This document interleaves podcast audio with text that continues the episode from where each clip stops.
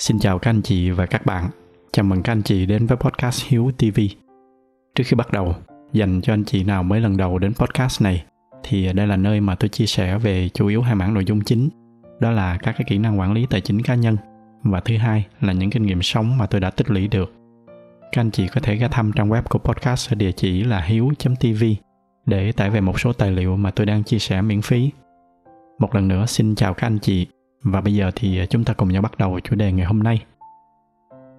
Những năm gần đây thì ờ, chúng ta thường được nghe những cái câu nói đại loại như là, hãy làm những cái việc mình đam mê, và rồi chúng ta sẽ không phải làm việc thêm một ngày nào nữa. Hoặc là, hãy theo đuổi đam mê, rồi thành công nó sẽ theo đuổi chúng ta.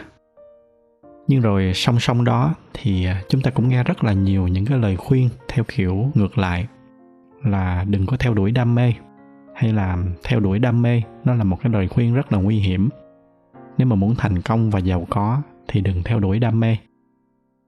Thì ở cái góc độ của các bạn trẻ mới bước ra đời, đứng giữa hai cái luồng ý kiến trái ngược nhau như vậy, chắc chắn là các bạn không thể nào tránh khỏi được cái cảm giác là bị bối rối rằng như vậy thì ai đúng, ai sai. Liệu là chúng ta có nên đi tìm đam mê hay không? Rồi tìm thấy được nó rồi thì có nên đi theo đam mê hay không? Thì ở trong tập ngày hôm nay, tôi sẽ chia sẻ với các anh chị một số cái góc nhìn của mình về cái khía cạnh này. Hy vọng là những cái chia sẻ này nó sẽ giúp cho các bạn, đặc biệt là các bạn trẻ, có một cái nhìn rõ hơn về cái câu hỏi vô cùng quan trọng này. Để từ đó các bạn có những cái định hướng tốt hơn cho cuộc sống của mình. Để bắt đầu thì đầu tiên chúng ta cùng nhau chúng ta tìm hiểu, vậy thì đam mê nó là cái gì? Có khá là nhiều những cái định nghĩa về đam mê riêng với tôi thì à, đó là những cái công việc mà tôi có thể dễ dàng đi vào cái trạng thái flow. Trạng thái flow là gì? Thì à, có lần tôi cũng đã chia sẻ trên podcast này rồi. Nó là một cái trạng thái mà chúng ta được chìm đắm vào công việc. Khi mà ở trong cái trạng thái flow thì cái khối lượng công việc mà chúng ta làm được sẽ rất là lớn. Và quan trọng nhất là càng làm thì chúng ta sẽ càng say sưa. Chúng ta quên hết cả thời gian, thậm chí là quên hết cả ăn uống và nếu mà các anh chị để ý thì ai trong chúng ta cũng đã từng ít nhiều trải qua cái trạng thái này rồi. Khi mà chúng ta làm một cái việc gì đó mà mình yêu thích, nó có thể là làm việc, nó có thể là nấu ăn, có thể là đọc sách, hoặc thậm chí nó là chơi một cái trò chơi nào đó mà chúng ta yêu thích. Khi mà chúng ta được làm những cái việc như vậy thì nó sẽ mang lại niềm vui rất là lớn cho chúng ta. Đến cái mức mà chúng ta có thể chấp nhận làm không công chỉ để được làm những cái việc đó lấy ví dụ về trường hợp của cá nhân tôi. Anh chị nào có theo dõi tôi đủ lâu thì các anh chị sẽ biết là hiện tại tuy là tôi đã đạt được tự do tài chính rồi, nhưng mà tôi vẫn tiếp tục nhận làm việc, nhận cố vấn cho một số công ty. Các cái công ty mà tôi đang cố vấn thì chủ yếu nó ở úc và ở mỹ. Là hai cái nước nó có cái múi giờ gần như là trái ngược nhau. Thành ra là tôi phải thường xuyên thức khuya dậy sớm, nghĩa là nó cũng khá là cực, chứ không phải là không nhìn như vậy thì nhiều người bạn của tôi hỏi là sao tôi phấn đấu bao nhiêu năm để mà có được tự do? Để rồi bây giờ tôi lại vẫn tiếp tục làm, tiếp tục để cho bản thân mình cực như vậy làm gì? Tuy nhiên, cái đó nó chỉ là nhìn từ bên ngoài. Còn nếu mà các anh chị cảm nhận được cái cảm giác của tôi thì các anh chị sẽ dễ hiểu hơn. Đó là cái cảm giác lân lân khi mà tôi được ngồi ở trong những cái buổi họp, được cùng những cái đồng nghiệp của mình trao đổi và đi tìm những cái giải pháp cho những cái vấn đề rồi từ đó được góp sức xây dựng những cái dự án, mang lại rất là nhiều những cái giá trị cho xung quanh. Những cái lúc như vậy thì cái cảm giác sung sướng nó đến mức mà rất là nhiều lần tôi cứ nghĩ thầm ở trong đầu là, trời ơi, để mà có được cái cảm giác này thì thậm chí mà có bắt tôi trả tiền để mà được ngồi làm những cái việc này thì tôi cũng trả. Chứ đừng nói chi tới cái việc là người ta trả tiền cho tôi làm. Cái việc này nó cũng không khác gì cái cảm giác của những cái người ca sĩ khi mà người ta đam mê ca hát thì có khi là chỉ cần được hát thôi là họ đã sung sướng lắm rồi. Không cần tiền bạc gì thì đó vẫn là một cái hạnh phúc rất là lớn cho họ.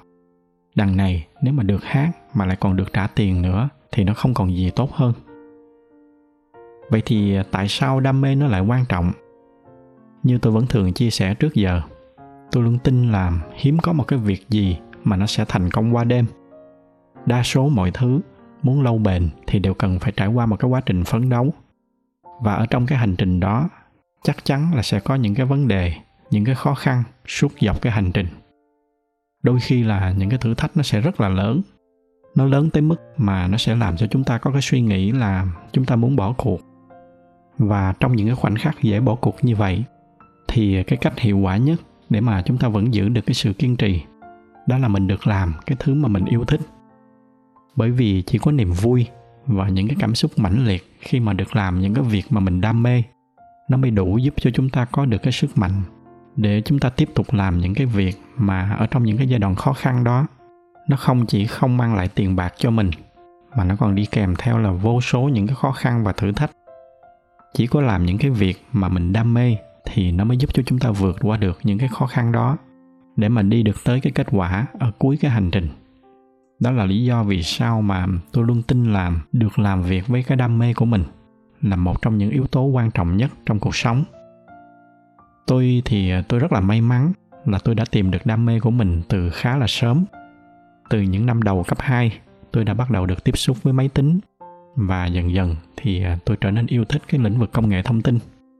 Rồi cứ như vậy, suốt mấy chục năm qua, cái niềm đam mê đó nó đã dẫn tôi đi khắp tất cả những cái mảng công việc ở trong cái lĩnh vực này nó cũng đã mang tôi đi tới những cái khía cạnh mới như là quản lý và đầu tư. Nhưng mà bây giờ nhìn lại thì tất cả những gì mà tôi có ngày hôm nay, truy ngược lại, nó đều là vì một cái lý do. Đó là nó xuất phát từ cái niềm đam mê về công nghệ thông tin từ những cái ngày mà tôi còn rất là nhỏ. Cũng chính vì vậy mà khác với những cái ý kiến trái chiều cho rằng không nên chạy theo đam mê, tôi thì à, tôi vẫn luôn tin là chúng ta nên hướng tới cái mục tiêu làm sao để mà chúng ta được sống và được làm những cái việc mà mình đam mê. Tuy nhiên, nếu mà chỉ có bấy nhiêu thôi thì nó vẫn chưa đủ. Thậm chí là nếu chỉ dừng lại ở đó thì à, có khi nó còn nguy hiểm nữa. Một trong những cái hiểu lầm mà rất là nhiều người thường hiểu sai, đó là mọi người thường nghĩ về đam mê như một cái gì đó nó có sẵn. Chúng ta sinh ra là nó đã ở đâu đó ở trong người. Cái việc của chúng ta chỉ là đi tìm nó, giống như là đi tìm kho báu vậy nếu may mắn thì chúng ta tìm được. Không may thì tìm không được. Đây chính là cái hiểu sai lớn nhất và cũng là nguy hiểm nhất.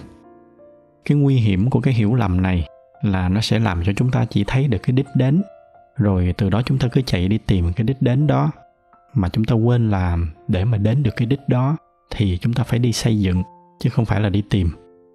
Nó cũng tương tự như cái việc nếu mà các bạn nhìn vào cái ví dụ của tôi các bạn thấy là bây giờ tôi đã có tự do tài chính.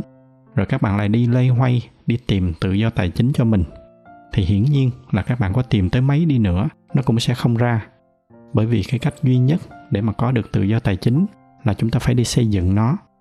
Mỗi ngày chúng ta gây dựng, chúng ta tích lũy thêm một chút. Thì tới một lúc nào đó, chúng ta mới tới được tự do tài chính. Câu chuyện về đam mê thì nó cũng tương tự như vậy.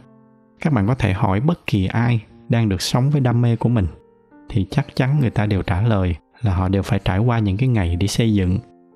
Nếu mà hỏi một cái người nghệ sĩ guitar chẳng hạn, đang làm những cái việc mà họ rất là đam mê, thì chắc chắn là trước đó nó là những cái chuỗi ngày mà họ phải ngồi, họ mò mẫm, họ học từng lúc nhạc, họ tập luyện từng ngày từng ngày một những cái kỹ thuật khác nhau. Rồi nếu mà các bạn hỏi một cái người chủ doanh nghiệp nào đó mà đang thành công, thì chắc chắn người ta sẽ trả lời trước đó của họ là những cái chuỗi ngày khởi nghiệp họ phải thất bại lên, thất bại xuống nhiều lần thì mới tới được cái ngày hôm nay. Tất cả mọi thứ đều phải mất rất là nhiều thời gian và công sức. Và đam mê cũng vậy, nó không phải là cái thứ có sẵn ở trong người để rồi chúng ta đi tìm. Do đó cho nên tôi nghĩ cái câu chuyện này ngay từ đầu nó đã sai ở cái tên gọi rồi. Đam mê nó không phải là cái thứ có sẵn đâu đó để chúng ta đi tìm. Nó cũng không phải là cái gì đó đang ngủ để mà chúng ta đi đánh thức với tôi thì đam mê nó nên được xem như cái việc là chúng ta gieo trồng, rồi chúng ta chăm bón một cái cây. Thời gian đầu là cái khoảng thời gian gian nan vất vả nhất, và thường là nó cũng không có mang lại mấy niềm vui hay là cái trái ngọt gì. Nhưng nếu mà chúng ta giữ được cái sự kiên trì và chúng ta tiếp tục cái hành trình đó, thì 90% trường hợp khi mà cái cây nó đủ lớn rồi, chúng ta bắt đầu hiểu tường tận về cái lĩnh vực đó, hiểu sâu tới cái mức mà nó có thể giúp cho chúng ta tạo ra giá trị cho xung quanh mà theo cái quy luật về giá trị mà tôi đã chia sẻ trong những cái tập trước, khi mà chúng ta tạo ra giá trị, nghĩa là khi đó chúng ta đã có thể kiếm được tiền từ cái lĩnh vực đó khi mà chúng ta đã đi sâu tới mức như vậy, thì 90% trường hợp nó sẽ dần dần nó phát triển thành một cái đam mê của chúng ta nhưng 90% trường hợp, nghĩa là vẫn còn 10% còn lại 10% đó là 10% của những cái trường hợp mà chúng ta đã dành ra công sức để mà trồng. Ví dụ chúng ta trồng một cái cây ớt cho tới khi mà nó có trái rồi thì chúng ta mới nhận ra là mình không thích vị cay. Vậy thì à, khi đó chúng ta nên làm gì? Đâu phải cái gì chúng ta đi đủ sâu và đủ lâu thì nó cũng sẽ trở thành đam mê. Có những người đi học kỹ sư, đi học bác sĩ 5 năm, 10 năm, đang làm kỹ sư, đang làm bác sĩ rồi nhưng mà người ta vẫn không đam mê cái công việc của người ta thì sao thì à, để trả lời cho câu hỏi này tôi lại tiếp tục dùng cái ví dụ hình tượng về cái việc trồng cây. Thứ nhất, đúng là không phải trồng cây nào thì tới khi mà nó có trái, thì cái trái của nó cũng là thứ mà chúng ta thích ăn. Nhưng cái điều quan trọng ở đây, nó nằm ở góc nhìn của chúng ta. Chúng ta cần phải xem cái việc đó là một cái điều bình thường. Chúng ta nên xem nó như một cái câu chuyện khởi nghiệp chẳng hạn. Ai cũng biết là không phải lần khởi nghiệp nào nó cũng sẽ dẫn tới thành công có những người phải khởi nghiệp tới lần thứ năm thứ 10, thậm chí là nhiều hơn thì họ mới thành công được. Thất bại ở trong khởi nghiệp là một cái điều hết sức bình thường. Chính cái điều thành công ngay lần đầu nó mới là trường hợp đặc biệt. Và tương tự như vậy, chọn sai lĩnh vực mà mình đam mê để mà gieo trồng nó cũng sẽ là một cái điều bình thường. Nhưng mà chính nhờ cái suy nghĩ đơn giản này nó sẽ dẫn tới một cái kết quả rất là khác đó là khi mà chúng ta đã xác định được là nó là một cái điều bình thường thì chính nó sẽ giúp cho chúng ta dễ dàng hơn rất là nhiều trong cái việc bắt đầu lại từ đầu, gieo trồng lại một cái hạt giống mới. Cho nên thay vì nghĩ là chúng ta đã lãng phí một năm để rồi cuối cùng là công cốc, thì chúng ta hãy nghĩ là à nhờ mình đã bỏ ra một năm để mà trồng ớt, thì giờ đây mình biết là mình không thích ăn ớt. Và từ đó cái lần sau mình sẽ bớt được một cái loại cây ở trong danh mục những cái lựa chọn của mình. Tương tự như vậy, cho câu chuyện đam mê nhờ bỏ ra vài năm để đi đủ sâu vào một cái lĩnh vực mà từ nay mình biết là đó không phải là cái lĩnh vực mà mình yêu thích. Để bây giờ mình có thể bắt tay đi gieo trồng sang một cái lĩnh vực khác. Chính cái thái độ này nó sẽ giúp cho chúng ta không có bị chôn chân mãi với cái suy nghĩ mà đại đa số mọi người hay thường nghĩ. Đó là, thôi thì mình cũng đã làm cái công việc này một thời gian rồi, giờ mình đổi sang cái nghề khác thì nó phí quá. Cho nên thôi thì cứ nhắm mắt làm tiếp để rồi chớp mắt một cái, có khi là cả cuộc đời chúng ta chỉ làm mãi một cái việc mà mình không thích. Cái ý thứ hai cũng là một cái ý quan trọng, đó là để mà tránh được cái việc lãng phí, thì khi mà chúng ta đã gầy dựng được hiểu biết đủ sâu vào một cái lĩnh vực nào đó, mà cái tín hiệu của đủ sâu ở đây, như tôi vừa nói lúc nãy, là khi chúng ta đã có thể kiếm tiền được từ cái lĩnh vực đó. Khi đó thì à, thay vì bỏ ngang nó đi, thì chúng ta có thể dùng nó như một cái công cụ để mà giúp cho chúng ta kiếm được thêm thu nhập. Như ở trong những cái loạt bài về chủ đề thu nhập thụ động gần đây tôi có chia sẻ, khi mà chúng ta tạo được giá trị cho người khác thì bằng cách này hay cách khác, chúng ta sẽ đổi được giá trị đó thành tiền.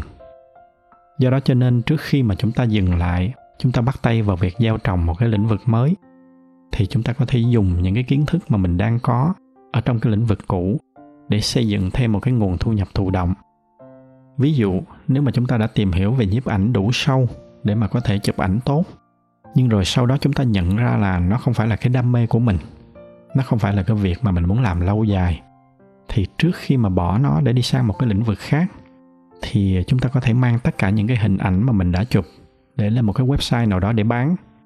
Có thể nó sẽ không phải là một cái dạng thành công lớn, nhưng miễn sao thu nhập nó đủ để bù cho chi phí và nó dư ra thêm một chút thì nó chính là thu nhập thụ động. Một cái ví dụ khác, giả sử sau một vài năm làm lập trình, rồi các bạn phát hiện ra đó không phải là công việc mà mình yêu thích, thì à, chúng ta có thể viết một vài cái ứng dụng đơn giản nào đó, rồi chúng ta bỏ lên app store. Mỗi ứng dụng chúng ta bán một hai đô gì đó chẳng hạn, thì nó sẽ là thu nhập thụ động. Đó chính là những cái ví dụ mà tôi nghĩ ra ngay trong lúc này.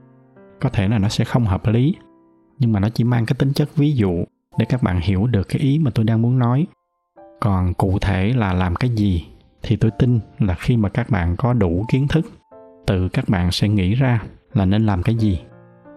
Và đó sẽ là cái cách mà chúng ta tận dụng được những cái khoảng thời gian và những cái kiến thức mà mình đã đầu tư vào một cái lĩnh vực nào đó ở trong cái hành trình để xây dựng đam mê của mình để nó không có trở thành lãng phí. Để rồi giả sử mà chúng ta có xui xẻo tới cái mức mà gieo trồng năm bảy lĩnh vực rồi, đủ sâu rồi nhưng mà có vẻ như nó vẫn chưa phải là đam mê của mình. Thì ít nhất, khi đó chúng ta vẫn chưa tìm được đam mê, nhưng mà chúng ta cũng đã có cho mình được năm bảy nguồn thu nhập thụ động. Thì với tôi rõ ràng, nó không phải là lãng phí. Thì à, đó là một vài cái suy nghĩ của tôi về cái khía cạnh đam mê. Tập ngày hôm nay tôi chia sẻ với các anh chị một số ý. Tuy nhiên, nếu chỉ có một cái ý chính mà tôi muốn gửi gắm qua cái bài nói chuyện này, thì đó là cái câu chuyện về góc nhìn chúng ta đừng có xem đam mê như một cái thứ có sẵn để mà đi tìm. Mà thay vào đó, chúng ta hãy xem nó như cái việc chúng ta đi gieo trồng và nuôi dưỡng một cái cây. Tới một lúc nào đó nó đủ lớn, thì chính nó sẽ là đam mê của chúng ta. Khi mà nghĩ như vậy, thì chúng ta cũng sẽ không bị giới hạn ở cái việc làm chỉ có một đam mê. Ngược lại, chúng ta hoàn toàn có thể gieo trồng cho mình một hoặc là một vài đam mê. Tôi luôn tin là một người chỉ cần có được một đam mê thôi thì nó cũng đã đủ để mà chúng ta có được một cái cuộc đời hạnh phúc rồi.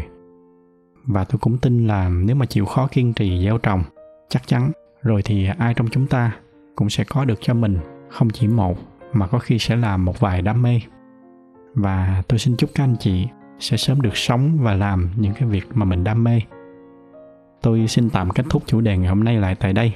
Nếu mà thấy những cái nội dung này là hữu ích thì nhờ các anh chị chia sẻ thêm cho bạn bè và người thân của mình ngoài ra thì như thường lệ, bởi vì cái giải thuật của youtube, họ ưu tiên cho những video có nhiều like. Cho nên nếu mà thích video này, thì nhờ các anh chị bấm thêm vào cái nút like để giúp cho podcast của chúng ta có nhiều người biết hơn nữa. Xin cảm ơn sự theo dõi của các anh chị và chúc các anh chị có một buổi tối cuối tuần bình yên.